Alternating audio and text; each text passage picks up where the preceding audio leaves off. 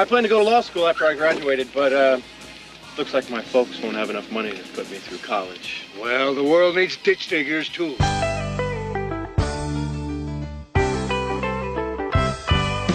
Lord, I was called ditch digger man, paving for a living and doing the best I can. Discovered entrepreneurship, scaling business plans. I became the CEO man. Are you ready to be mentored by some of the best minds in entrepreneurship in the world? Then you're listening to the right podcast, Ditch Digger CEO. We're going to be interviewing CEOs and founders who will be telling their amazing, rags to riches stories. These entrepreneurs who dominate the industries they serve will be sharing the secrets to their success. We'll be talking to millionaires and billionaires, many who started with nothing. You're going to be mentored with golden nuggets of shared experiences from my guest, whose time is worth thousands and even tens of thousands of dollars per hour. I started in the paving business right out of high school, and with no college education, mentorship has been my education of choice. I started over 25 companies in the last 20 years, have generated over 1.5 billion in revenues. My guarantee is this. If you listen to Ditch Digger CEO and you want to be more successful, you will become more successful. The secrets of my success and from many of the world's greatest business leaders will be revealed. Let Ditch Digger CEO mentor you. Okay, here we are. Ditch Digger CEO with my buddy Steve Grubbs out in Iowa. Iowa. The, the, Iowa. the- Where the- else? The, beautiful prairies of Iowa, and and uh, what a what a what a great state Iowa is. Uh, I I, I uh, my you know relatives are my sister and brother-in-law there, and, and I you know I I, I love the, the state. It's uh you know good good heartland, uh, good uh, midwestern values, all the things you look for in a in, in a great state like Iowa. Um, I've got uh, Nick Lodge here with me. Hello. Uh, Nick's Nick's uh, our, our alter, alternate paradigm from you know my old Happy school to be paradigm. here. Happy to be here. And then we got my buddy Steve Grubbs from Iowa. Steve, introduce yourself, baby. So I am a serial entrepreneur. I am a recovering politician. I formerly served in the Iowa House of Representatives as chairman of the Education Committee and ended up working on six presidential campaigns. But at the end of the day, it uh, it's pretty clear to me that if we want to solve the world's problems, it'll be done through entrepreneurs, and um, that's exactly what uh, what I'm working to do as we speak. Awesome. And you've always kind of been an entrepreneur, even when you were in politics, weren't you? You kind of crossed over, still were doing things, right? Sure. I, I started my first business in second grade, Steve's Country Store. And uh, it uh, provided some spending money. I exploited my sister's labor, uh, paid her a quarter a day to keep an eye on it when I was gone. So, uh, Ah, yeah. But it, yes, I've always been an entrepreneur. Um, there was no point in my life when I was not doing entrepreneurial things. Even, in politics, we uh, changed the way the campaigns were run at the state level, and, and that helped me be successful and others that I worked with. okay. And, and let's, uh, we're going to go back to your early days and we want to hear history of Steve and, and what you're made of, what, where, where you, uh, you know, where you came up with your values and all the, you know, everything that, that makes you who you are today. Um, but let's start with just this, that, that a little more of the summary. Today, here's who Steve is and uh, what you do today and who you are today, and then we want to go backwards. So if I was introdu- Sure. if I was introducing you, or if somebody's introducing you, what would you want them to say about you? Yeah. So I am a husband, a father, a business owner. We've got uh, about 100 employees across four different companies. And uh, primarily, though, I think if I defined myself, it would be as an entrepreneur. I, um, you know, once a company gets to a certain size, I have less interest in running it. Uh, I have a great deal of interest in, in starting um, a new company, getting it off the ground, getting it established, finding good management, and putting them in place. And, and that's that's what I love to do. Um, currently, uh, we've got these legacy companies that, that do well and, and pay my bills and allow me to, uh, to live the lifestyle I have. But then we have two startups. One is Victory XR, which is a K 12 curriculum company that creates curriculum and delivers it in virtual reality and augmented re- reality. Then we also have Chalk Bites, and Chalk Bites is a corporate training company that uses uh, mobile training on the phone as well as virtual reality and augmented reality to to deliver uh, training. So think in terms with, with chalk bites, um, think in terms of the United States Air Force. So we, and for that matter, think of United Airlines. We would never want a pilot to sit in that pilot seat until they've gone through extensive training in a sim- simulator, right? Sure. But every single day, people hop, employees hop onto forklifts, fork trucks, and they drive around warehouses with minimal training and minimal instruction.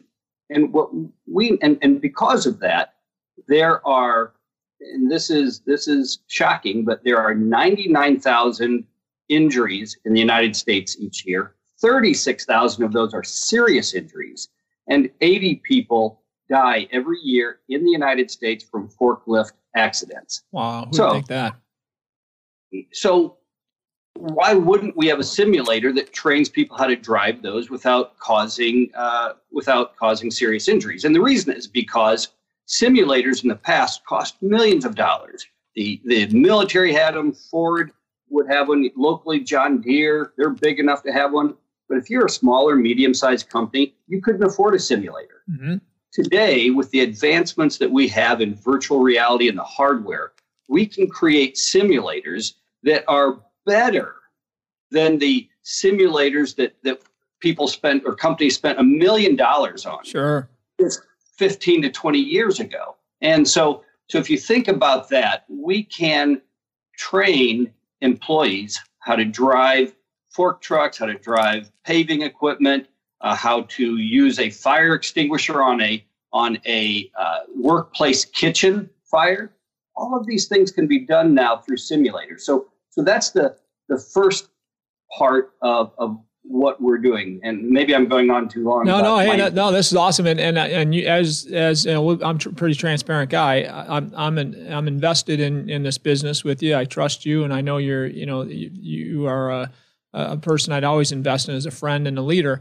And and you know, I'm excited as heck about it because in our industry, Steve, uh, you know, we are gonna we're gonna check this out. But here's here's my thought when you when I learned about this uh, a couple years ago that you're really diving into this and all that, I said, man, could I, you know, hiring young people in our industry is not easy. People think that, boy, paving, concrete, asphalt, all the stuff we do, roofing and doors and all things you are they're dirty jobs, man, and they're they're they're tough, dirty jobs. Well, nowadays, if you invest, if we invest in the right technology, they're not that dirty, they're not that tough, they're kind of cool. A lot of cool things that go on in our industry that make us different through technology that young people would love, but they just don't really understand the, the fun part of it, or maybe they don't understand that they might have a passion for it, right?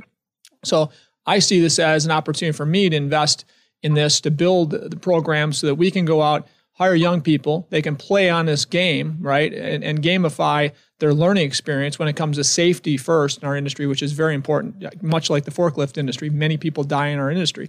So it's it's it's the safety aspect first, then it's productivity and, and you know quality control and all these things. I'm confident can be learned in a, in a gamified uh, uh, uh, environment, right? Where, where a young person takes the stuff home, they learn from playing this game, and then they go on the, they go in the field and they're 80% of the way there. How, how beautiful is that when it takes normally, in many cases, a year to train somebody to do what we do really well in the field? So I'm excited about it. I'm I'm really excited to also tell you about scenario training. So don't let me forget that. But Okay. before I leave, before I leave the simulator, so in in VR we can do simulator training and scenario training. So the the the simulator we are building um, has eye tracking in it, which means that um, in the simulator we will have certain warning signs. We're going to have people walking behind the equipment uh, we're going to have valuable pieces of property. And what we want to know is not only do they navigate it, not only do they drive through it well, not only do they pick up the pallet or, or whatever the case might be, but does their eye adequately look around, see the warning signs, Hmm. see the people, even in places that they might not expect them to be? So we will have a score when they're done that says, okay, you saw 92% of the objects that you need to be looking at. That's a fail. Hmm. You don't pass until you see 100% Wow. because you can't fail to see a person when you're driving a fork truck. Hmm. That's when people die. So so this this equipment not only allows you to kinesthetically manipulate your environment, but it actually measures what you look at while you are in the simulator. And this will change the world. What you and I, what, what Chalk Bites is working on is, is workplace training that will save lives, reduce accidents, reduce property damage, and therefore reduce the cost of business, which ultimately, as we know, in a free market, gets passed on to consumers. Absolutely. So, you know, these, these are the things. When I was in the legislature, we spent a lot of time discussing and voting on more regulations on workplace safety. So that's great. We we want to have you know safe workplaces, but at the end of the day, you can tell a business, okay, you're going to be fined a million dollars for this type of a of an accident in your workplace, but that doesn't provide them the tools to actually achieve that. Sure. What we're doing in Chalk Bites provides those tools. That's that's what I'm extremely excited about. But the other piece, and I, and, and no one knows this yet, but um, we are working on. We just reached an agreement to do scenario training for child abuse. So think about um, who comes out of of a, school, a college, right? So you've got somebody a young person they're 18 they go in they go to college they come out with a social work degree at age 22 right? Mhm. now in in every state in the united states uh, we obviously have child abuse issues. And so what all of those states do is they set up home visits. So you have this this new person that's now working with the department of human services department of child and family services and they have to do a home visit.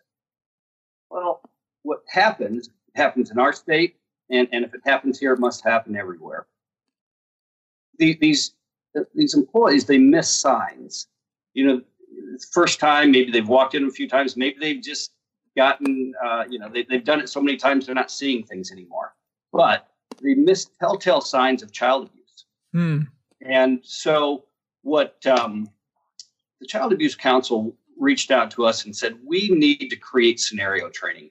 The state of Illinois has a center in, uh, I think it's in Champaign, um, but they have a center that people that can sign up and then go to, and they've built this thing, and they have actors there, and and it's expensive, and you have to travel far distance, and there's a backlog of people who want to participate in it. So it's difficult to get that training, and it's just for the state of Illinois. What if we built that same type of facility Hmm. Inside a virtual reality environment? And everybody's in this environment together in a live, uh, real action time. So now we have actors. So, so let me let me let me ask you this, Steve, to interrupt you. Uh, what would that what would the equipment be? Would it be the headset? Would it be glasses? Would it be a, a room designed for this? What? Tell me, explain uh, to us uh, what that looks like. Let's say that in your community you have a uh, child and family services office and, and people who need to do this. So all they have to do is go to best buy pick up a $400 virtual reality headset. Hmm and, and there's a lot of them you can buy. And then they uh, log into our platform from their office as long as they have a wi-fi connection. Mhm. and now they are in they're standing outside the home. Wow. inside that home are live actors who are going to create a scenario. hmm They don't have to leave their office. They can do this from anywhere in the United States. They walk in that door and now they have to do a home visit. Wow. How cool is that? This, yeah, the home visit's going to change different scenarios and, and they're going to be judged and, or graded or provide feedback on how they react to that. So this is something, Gary, that we can really make a- an impact for children and we can make an impact in workplaces. And so we're right at the cusp of something very, very big. And, and, and I'm just excited to watch it fo- fold out in front of us. How cool is that, right? I mean, our, our goal in our in our lives as we get a little older eventually turns into, hey, wha- what are we, we going to do to make the world a better place? And how cool is it to be able to be part of uh, in leading a business that might change the world into, in, a, in a better way? And you can look back someday and say, look at what we did. How cool is that? Did we save one life or a thousand or a million? What- Whatever. It's a big, big uh, adding value to the world that we helped create. So how awesome is that to be part of that? Now, Steve, what, what I think about when I think about that, I think of two things. You know, our foundation, Cheryl and I, Um, Cheryl has been behind this stuff in a big way uh, uh, the last 20 years. Cheryl, Cheryl and a group of a couple women started CASA of McHenry County. So CASA, you know about the CASA? CASA is it, it's court appointed special advocates, and it's a it's a non it's nonprofit and it's all funded almost not all but mostly by private industry by by people like our foundation and others. And then it's it's so inexpensive to run because the people that raise their hand to be part of CASA agree to be trained and how to, how to be social workers. They're, they're, they're stay-at-home moms that now the kids are off. They're retired people. They're, they're a 50, 55, 60, 70 year old person that's not doing much and really wants to give back. And, and they, so CASA started uh, probably 15 years ago, Cheryl and these, these, this group of, of, of, mostly women started this thing. And, it's, and it now serves, uh, you know, four or 500 kids a year in McHenry County. Wow a market that the that, that the, our, our, our social services from the government was not serving very well. You know, not not not not a lot of fault to those individuals because they had one person would have 30, 40, 50 cases they have to work on a year at least, right? Now, now CASA, they only have one case, maybe two a year that these people will work on, depending on their time. But they have to be trained, and the training is intensive. And and when they're all done, they have to go through background checks and everything else. And and these are great people giving their time, and, and they're not perfect, right? but they have to go through this training. What does it cost to train them? That's probably the biggest investment for the, the investors in this, right? So if you That's can take right. you can take that and and condense the amount of time and, and money and energy it takes and train them better, how awesome is that? Now, now, so I, I can I can uh, get you in front of more CASA. Uh, every, you know, most counties in the in the country now. It started in California, but many many co- counties in the country have a CASA uh, uh, nonprofit. And, and again, that one I'm proud to say Cheryl was a big part of starting it. She was on a board. She was a leader of that board, and and and we were we were uh, had a lot of had a lot of fun helping to build that. But anyway, bottom line is that's one group. Another group I'll say is another friend of mine. Uh, his, name is Jaco Booyens. Jaco Booyens is is training right now uh, the our our, our country's uh, FBI, CIA, and ICE on how, how to identify traffickers or children or people being trafficked. So at a bus stop, a train station, uh, you know, this person is like the, is like world renowned in in how he trains. So you can identify very fast within a minute, right? In, in, with high odds that, that this this is a person or a kid that's been being trafficked or trafficking, right? Uh, questions to ask, profiling, all the things you got got to kind of do to get that figured out, right? Mm. But but is a leader in the space, but I guarantee you he doesn't do it the way you're talking about he has to take groups of people, CIA, whatever, 20, 30 at a time, and he sets up training for them, right?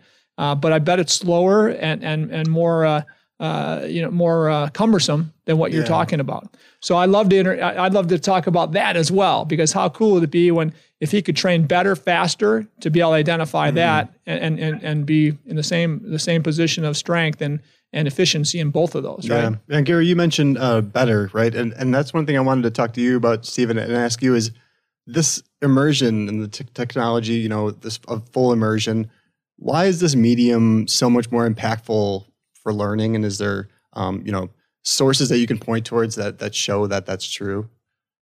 Sure. Here's the number: eighty percent. So, two years ago, a Miami Children's Hospital decided to improve their training. As you know, at a hospital, sure you have doctors, but you have a lot of people who are uh, paraprofessionals uh, but and even um, you know some people who come in who may not have a four-year degree, who've not gone through a lot of training on how to do basic things like intubation, uh, drawing blood, etc. So so how do you train those people to do it better and and so that they retain that information? So the Miami Children's Hospital built uh, this uh, curriculum in VR to train five different things, in, including CPR, um, Heimlich maneuver, intubation, uh, drawing blood, and, and a couple of others. And so then they measured the retention of that information. So there was a control group, those who trained the normal way, and then there was those who trained in virtual. They measured the results one week later, and then they measured the results 12 months later. Hmm. Here's what they found 80% of those trained in virtual reality retained the information 12 months later. 20% of those hmm. trained the traditional way retained the information one week. What? Later. Wow. That's crazy. Wow. Hmm. That's amazing. What a And- different a difference. what what we know is, and, and on my website I've got this this um, graphic, but they they took students in school and they did a EEG brain scan uh, while they were learning. So there's three different brain scans. One is the base state before there's no learning, just sitting there. Then uh, the second was as students sat in a class, the teacher's in front of them and teaching, and it shows there's an uptick, a small uptick in Mhm. brain activity. Then the third brain scan was when they had a virtual reality headset on, learning in, in this completely immersed way with the whole world cut out, learning with audio and visual and, and kinesthetically and, and doing and all these things. And there was a dramatic uptick in the amount of brain activity inside virtual reality. And so what we what we believe is the case is that when when your brain is actively engaged, Mhm. you retain more information than when it's dramatically less engaged. Sure. It makes Hmm. sense, Yeah, and, and that's that's the efficacy that, that we talk about. sure. That's that's something else. So what's your what's uh what's a, a couple success stories you've had so far, and what are you working on, Steve, in the, in this business? Yeah. So going back to our K twelve company, um, we, I, I was I was at my uh, old university, University of Iowa, Iowa, with some of my fraternity brothers, and one of them is a superintendent of schools in the Chicago area, and he said to me that that what you really need is a frog and animal dissection virtual reality. Oh, because um, Illinois passed a law that says uh, students cannot be forced to dissect animals, Uh-huh. but schools must provide a viable alternative. So we took that, and I went home, and uh, ten weeks later, we had frog dissection inside virtual reality with uh, a national finalist for Teacher of the Year. She did the she we turned her into a hologram, and we put her inside the virtual reality, and so she taught she teaches the students how to do this. wow. So we end up um, submitting that for an award. And HTC Vive, you may know HTC as a phone maker, but uh, they're the number one VR headset company in China, number two in the US. They have an annual award for the best virtual reality experiences. And so we submitted ours. Eight studios around the world were nominated, only one from the United States, and that was us. Um, and we ended up winning the best virtual reality experience, education experience in the world. Another company won best gaming experience, but we were education. So that was a big uh, feather in our cap. And uh, in addition, this could this could be this could be a campaign for you know saving frogs as well. And there you go. And actually, we also have done cats. 'cause I didn't know they dissected cats in school, Hmm. um, and uh, pigs and uh, sharks. And now we're working on little starfish.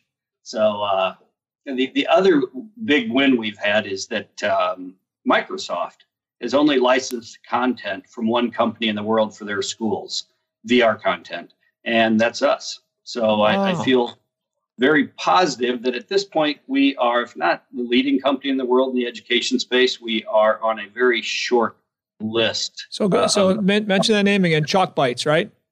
So Chalk Bites is our corporate training company. Yep. Victory XR is our K 12 company. So chalkbites.com if somebody's curious about working uh, on, on a project, uh, and victoryxr.com if people are looking for curriculum for their schools.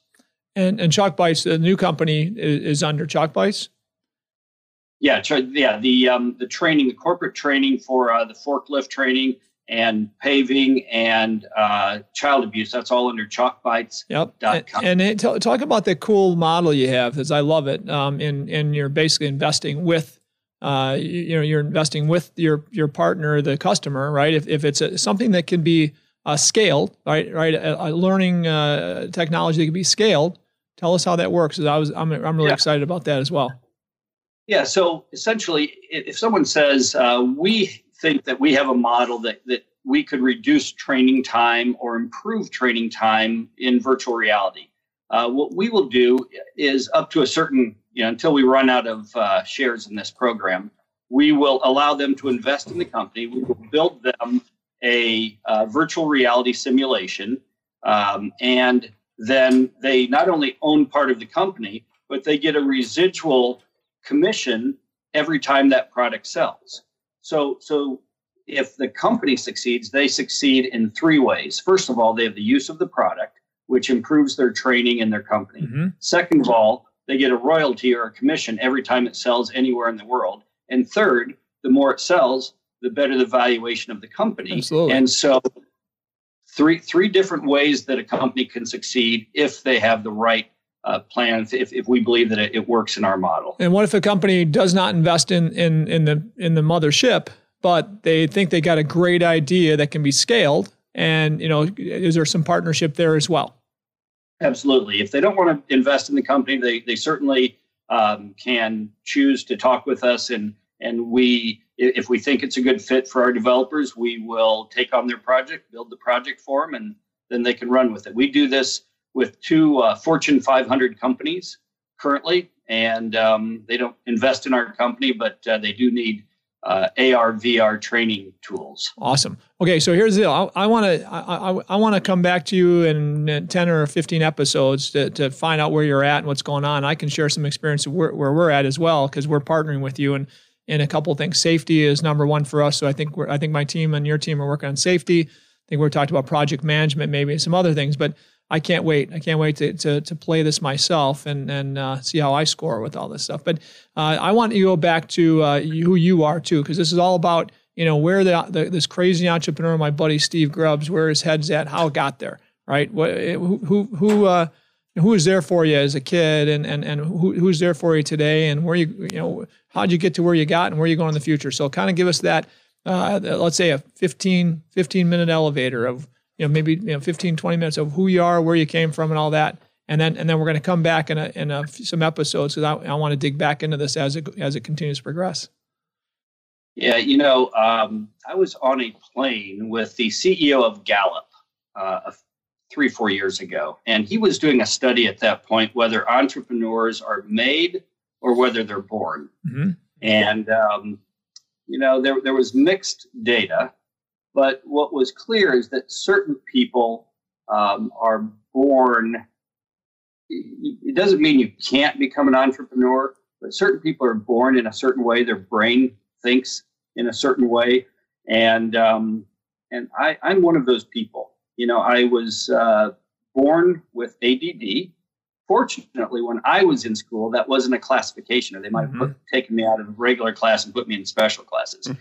But I um, I got pretty good grades, but concentration was always a challenge for me because a teacher would say something and all of a sudden I would get this idea and like my mind would like yeah. head off somewhere. And and now I am deeply engrossed figuring out how to make this idea go. And suddenly I'll come back 10 15 minutes later and I'll realize I, I didn't hear anything. Yeah. Um, that has to this day that is a challenge. It's something took my wife took a long time to understand to figure out that oh it's not because i don't want to listen to you. It's because my mind just took off yeah. and, and, and trying to get back. Mm-hmm. uh, but it, it it's more about it's more than just having an idea. It, it, you have to be able to execute on ideas. Mm-hmm. every week because I, I, am a serial entrepreneur uh, people reach out to me and say oh, i've got this idea. Mm-hmm. i say great and I say, you know, and I give them my impression of the idea, but I say, don't listen to me. You know, what do I know? I've, I've missed out on some opportunities because I, uh, I, I didn't realize things were, were great ideas. So, you know, explore it, do your research, but at the end of the day, you have to figure out how to execute on it. And, and here's always my advice a couple things. First of all, try to place a small bet. And in other words, you know, a lot of people will say, okay, I'm going to mortgage my home. I'm going to uh, spend all the money I have in all my credit cards. What I want to say is, if you can, try a small bet. So when we started our e-commerce company, um, I had a consulting company that was paying the bills. So, you know, I was good there. I could keep that running, keep the money coming in. But we started a small e-commerce store that sold yard signs. Mm-hmm. And I threw that up. And um, I'm a Republican. And uh, this was in 1999, early days, and, and phone rings, and one of the people working in my office says, Hey, there's a Democrat from Ohio on. He wants to buy bumper stickers from us. Do we sell to Democrats? and I said, I thought about it for about three seconds. Then I said, ask him if his money is green. if it is, sell him the bumper stickers. so we we created the world's first uh, online uh, campaign store, which then morphed into BigFunnyCards.com, the world's largest greeting cards, hmm. um, and and about ten other stores. Uh, and, and you know what we're able to do on all of those is put a place a small bet that didn't take us under, and if it worked, you know, then then we would expand it. You mm-hmm. can't always do that. Sometimes you got to go for it, but if you can place a small bet, do it. Second, the other mistake that people make is they think, oh, I don't have time to do this, or I've got to quit my job to do it. I, the argument I make to people is that people have as much time that they don't realize they have as they do uh, in, in their standard job that they do, say 40 hours a week or something. So, but what I tell them is you have to harvest your downtime people always look at me when I say, "What do you mean harvest your downtime?" You're say, from Iowa. That's a common term, probably. you like that harvest? Um, so, if you think about it, you drop your kids. You, you go to pick up your kids from soccer practice. Maybe you wait ten minutes in the car for them to come running over to the car. If you can harvest that ten minutes and use it to build your business, then whether you've got an established business or a new business, that 10 minute makes a difference. You lay a brick in the wall. Mm-hmm. And then later that day, you're finished with dinner, everybody's settling down to watch some TV. You pick up your laptop and you work for 45 minutes, let's say. Okay. Now you put three or four more bricks in the wall. Every time you put another brick in the wall, you lay a piece of that foundation. By the end of the day, you can have three, four additional hours than on the weekend. So if you want to be an entrepreneur, if you want to be successful in business, it's not a 40 hour a week pursuit. Mm-hmm. It's it's a dedicated pursuit. And and you can you can take the same attitude towards a nonprofit that you start, toward um, an organization at your kid's school that you start. But harvesting your downtime is an important principle because once you lose that 10 minutes of downtime, you never ever get it back. Sure and, sure. and it doesn't mean that you steal time from your family because that's part of the the dedicated time. You give time to your work, you give time to your family. If you if you uh, have faith, you give time to your church and your, your your religious faith. But after you've done all that, you still have a lot of downtime that you can capture. Sure. Yeah, and I I I mean, so you you and I we, we met I don't know 12, 13, 14 years ago in a, in a leadership uh, conference and, and uh, our, with our wives couples deal out in California. I think it was Palm Springs or something like that, right? Is that where it was at? I think um, it might have actually been in Cabo. Cabo, maybe it was maybe it was okay. Either way, whenever it was, uh, you know, remember, you know, we hit it off fast. You, you, know, Kelly and Cheryl and you and I hit it off really fast. You know, we were about the same age. We had wives that were that were uh, amazing wives uh, that that that not only uh, were were smart as heck, way smarter than us, but definitely they, they had different strengths than us that made us better and and I, I remember because you know we we're we have the same disease, right? I have this I have this thing, my, my ADD, and my mind goes all different directions pretty easily. I tra- chase squirrels often, and it's tough to come back uh, from that from chasing that squirrel if I don't catch them and and I'm I, I'm not thinking about the conversation in front of me sometimes. So either way, same thing. And and uh, when when I when I look at this, you know, what what have you done, or what, what has Kelly done to help you with this disease? And when it comes to keeping you straight, keeping you focused sometimes, and keeping you uh, family focused and faith focused, and all the other things. Uh, can you explain? Can you share a little of that? Sure. Yeah. So um, her strengths are a. She was a corporate attorney before I tricked her into keeping the checkbook when I first started the company in 19, my first company in 1998. Um, and, and, both the, the, companies in 98, 99 grew pretty quickly. And so she left her law practice and she'd already, she had reduced her time because we were having children at that point and being a corporate attorney is a real grind and it's very difficult if you want to be a mother and raise your children. Mm-hmm. So um, she left the that practice, and essentially we built the companies together. I my role is vision, which people sometimes make fun of. You know, I'm, my job is to do this. Uh, vision, um, product development, marketing, and sales. Those are the four things that I do.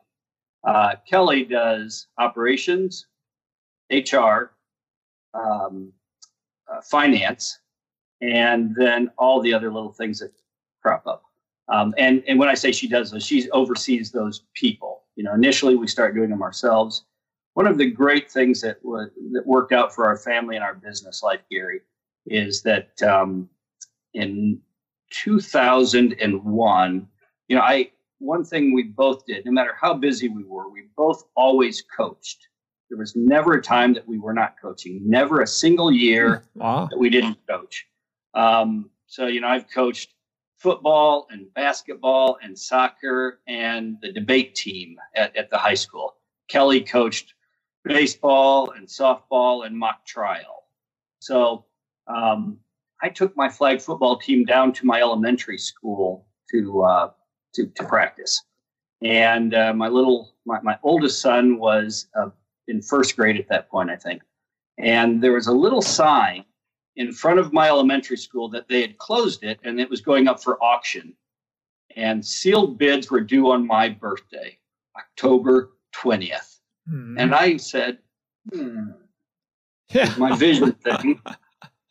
Wow, this would be a really good present to myself. I think I'm going to buy myself a school. So I went home and I told Kelly what I wanted for my birthday. And so we submitted our bid, and the building was only 50 years old, six acres at the intersection of an interstate and a state highway, prime Wow. real estate, um, 26,000 square feet, two playgrounds, two, two uh, baseball fields or kick soccer fields. Basketball court. Um, yeah, basketball court, gym. I know. I've been, I've been wanting to get there for so long. I've been to your house, Yeah. but I have not gotten to your office. I got to get there. But It's anyway, yeah. wonderful. So how cool is that? We- So what happened? Tell us. Yeah, so we bid hundred thousand dollars, and uh, actually 101. And the school district came back and said there are three bids. You're the high bid, but that's not enough money. Hmm. We're the high bid. They said it's just not enough money. So you need to give us a higher bid.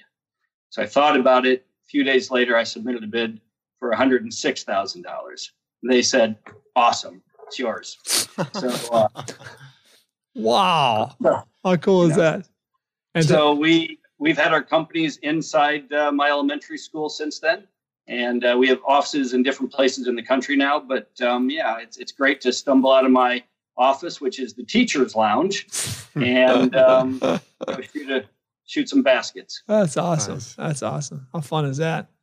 So tell so tell us about your upbringing. Like, You got we got uh, we're going to go another ten minutes or so. Just tell us a quick about quick about upbringing, mentorship, any of that along the way, and uh, and, and we'll and we'll close after that because we're gonna we're gonna bring you back again.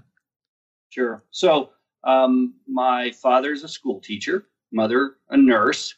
Uh, my dad is probably the single most risk averse person I have ever met in my life. Um, early in my life, I would tell him some crazy thing I was going to do. And he would say, Why would you do that?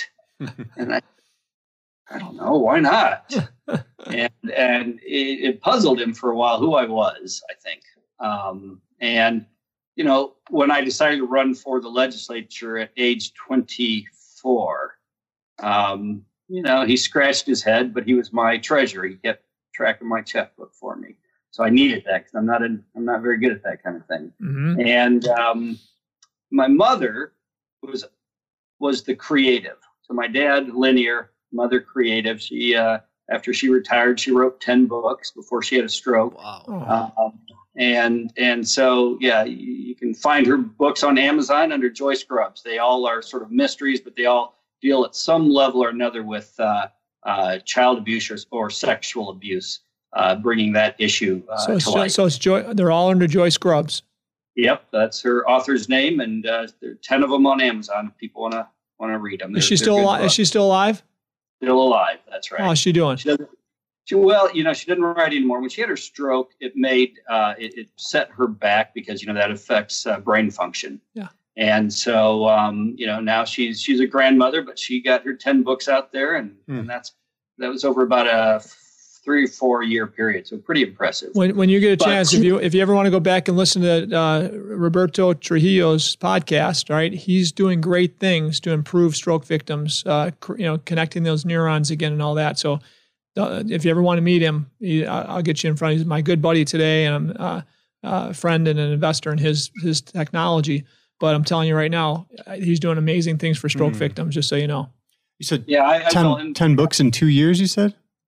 Uh, about three to four years. Yeah. Three or four That's years. crazy.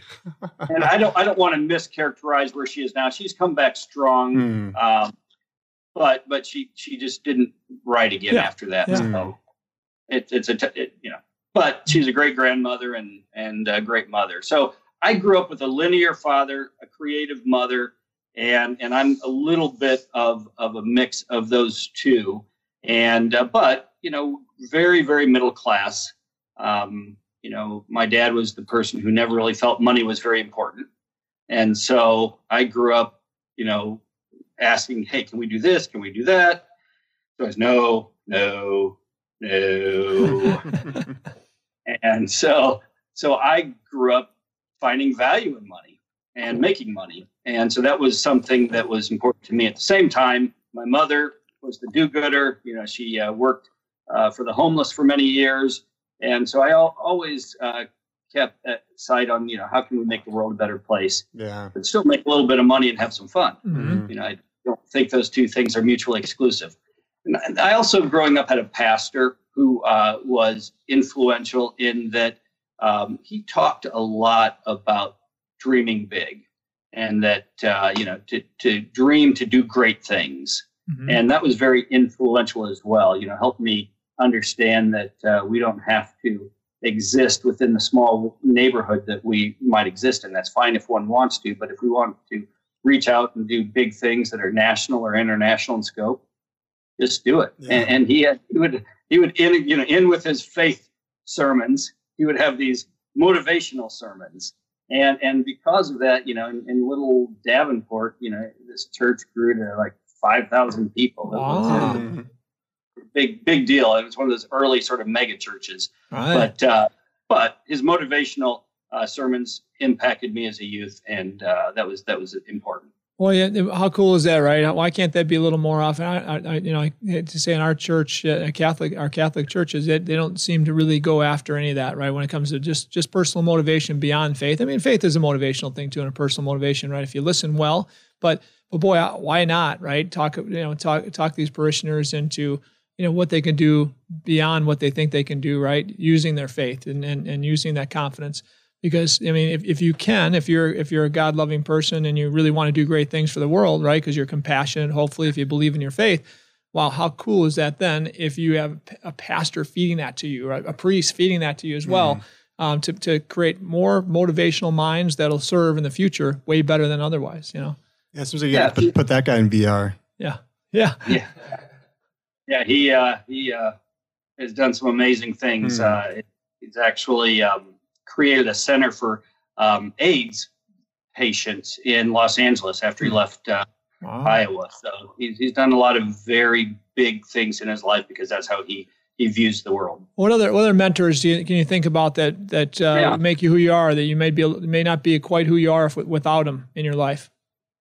My first boss was a guy named Tom Tauke, and he was a congressman. I worked for him. Um, then he left Congress and he went to work for NYNEX. So you may not remember NYNEX, but there were, I think, 10 baby bells. Southwest, uh, Southwestern, um, uh, there's one in Chicago. Uh, we had ours. Ultimately, those baby bells all started like coming together Sure. like, like the enemy of the Terminator. They like Mhm. and so every time two baby bells would merge, uh, he was a vice president. The vice presidents, there would be two of them, and one would get fired or take, take a leave, Yeah. and one would survive. He kept surviving because he was very good. And he taught me so much about dealing with people and thinking, you know, even though he was in politics, he was a, a very great critical thinker and he dealt extremely well with people. Uh, he was a Republican who represented a Democrat district, but but uh, you know he was devout Catholic. The nuns loved him. Sometimes they struggled to vote for him, but they loved him. and he taught he taught me how to uh, to really deal a lot with people. Ultimately, after several mergers, he ended up being the uh, vice president of um, government relations or public relations for Verizon. Huh. And when he Okay. finally retired from Verizon, was one of the top uh, one of the top executives at uh, one of the world's largest companies. Mhm. And so the lessons I learned from him uh, were extremely valuable, and I think about them often today when I'm when I'm dealing with uh, you know the human part of business. What's Hmm. what's one that you would think uh, you'd call his one of his best lessons that that you got from him? You think? Can you think of one specific? Yeah, yeah, sure, sure. Um, you know, I was his driver when he was running for Congress, and um, you know, this was the early days when partisanship was really taking root in Congress, um, and he would frequently vote against his party. Got and. I, you know, you know, I'm reading the papers. You know, I'm a young, young guy, and you know, I wanted to understand that. And and he told me, he said, look, the higher you rise in the politics, you're gonna, the more you're gonna have to compromise yourself. And this is a reality. At this point in my life, I'm not that high in politics. I don't have to compromise myself, and so you know, I I choose to do what I think is right, and um, you know, I, I don't hold it against those who rise to the highest levels when they have to make some compromises because that's sort of the nature of the beast. But the longer you can stay true to yourself, um, the better off you'll feel about yourself. Mhm. And uh, and you know, I, I certainly was in politics for a while. I certainly made some compromises at different times to get things done, but those words always ring out, and and I've tried to uh, to live by those words. Sometimes I've done it well. Sometimes I've done it poorly, but uh, I've tried to live by them. Well, it's nice. It's nice when you, in his position, your position, mine, when- you when you can you can be a part of what you want to be a part of. You don't you don't you don't have to compromise. I mean, I should you know we should compromise often when when we know there's there's a great reason to. But if it's pr- principle is is pr- principally related, don't have to if you don't want to if you don't need the job, right? That's why I love I love politicians. I love entrepreneurs that that that don't don't need the job, don't have to have the job that, because they they they have so much confidence and intelligence uh, or passion that they can go anywhere and get another job, right? There- there- no, Right. no reason to compromise or, or, or fear their job or losing their job by by compromising their principles, right? So that's I, I love politicians, business leaders, entrepreneurs that and and and people in business that work with in my on my teams that they don't have to have this job. We, we they're here because they love it and they're and they're not going to compromise their principles, right? So that's an awesome lesson. I love it. That's right. What do you think of that as a young guy, Nick? It sounds refreshing. I mean, uh, to to deal with somebody who you know won't make compromises will definitely rub you the wrong way occasionally, but I think there's a level of trust that you establish through that, right? And uh, and it's more sustainable. I think. Well, it's, it's- Steve, we're gonna we're gonna uh, we're gonna round this up right now, and uh, again, I'm, I'm gonna make sure, Chris, that we get uh, Steve back after we we we we have some more uh, crazy uh, success stories and, and chalk bites and, and what we're doing there. Yeah, I uh, want to talk more just about VR in general too. Yeah, Um, yeah. So we got to get back into that because it's such a it's such an emerging industry that's going Yeah. to change the world. But, but thinking about change the world, our goal is to have uh, people that we know or don't know on this show, Ditch Digger CEO, people that have built something from nothing, often more often than not. And, and, pe- and people that are going to change the world and, and, and always are going to look to give back and be a part of you know good things that make this world a better place. And Steve, you're an awesome example of that, buddy. You and Kelly have done awesome stuff for your community that we didn't talk about. You're not a guy that's going to brag about these things, but awesome stuff in your community. Um, you're you're in industries because you want to you want to do things to change the world. And man, think of the lives that you're going to be able to save. And hopefully, I can be part of continuing on with helping and in, in, in this in this business with you any way I can to change the world and make a safer place. People die every day in my industry. You talk talk about forklifts. Bob, you know, we, we run these skid steers a lot. We have 50, 60 of these things in the field, and they're they're uh, they look like harmless little machines, four wheel drive machines, but people die every day getting run over by these things, right, or getting thrown out of them or whatever. And and you know, you're you're this business. Our, I'm going to say ours because I'm I got a couple bucks in this thing right now, man. Our business can change the world when it comes to my industry. So how it's so much fun to be part of something that I can directly see in the old in the industries I'm in, right? So so I can't wait uh, to to continue to be a part of your your life and, and the future of this as well as anything else you do in the future that I that I'd love to just always be a part of to know what's going on in your in your crazy mind, dude, your crazy entrepreneurial, entrepreneurial mind. Uh, so I, I, appreciate you. And we also look for top top one percenters, people in their industry, are top one percent. You're definitely there in a couple of these industries. And and and and what does that mean? That means you constantly are thinking differently and and and and, and you know striving to be the outlier, doing things that that that other people aren't thinking about. And that's fun. That's fun, and our listeners uh, will thrive on that as well. So, so I, I tell you what, uh, thanks a lot for being here, buddy. Uh, we we really appreciate you. My pleasure. And um, Gary, you're an inspiration to me and I'm sure all of your listeners. So thank you for your support. And I uh, look forward to tackling the world with you. Awesome. Love you, buddy. Thanks for your time. And uh, we'll see you in the near future. And until next time uh, on Ditch Digger CEO, see ya. If you enjoy this show, please share with anyone else you think will find value here. And please go to our website, ditchdiggerceo.com, for show notes, links, video clips, and more nuggets of entrepreneurial wisdom. Don't forget to follow me on social media at ditchdiggerceo and at Gary Rabine. If you listen to our show and want to become more successful, you will become more successful. Thanks for listening, and we'll see you next week.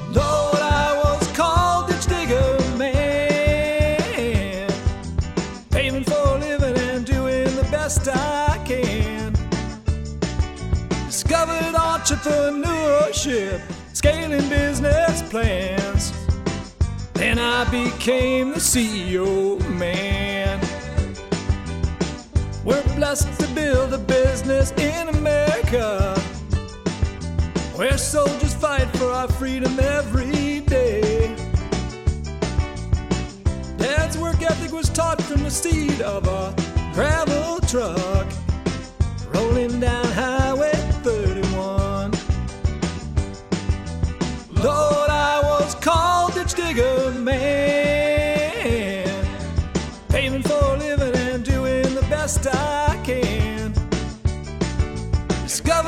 Entrepreneurship, scaling business plans.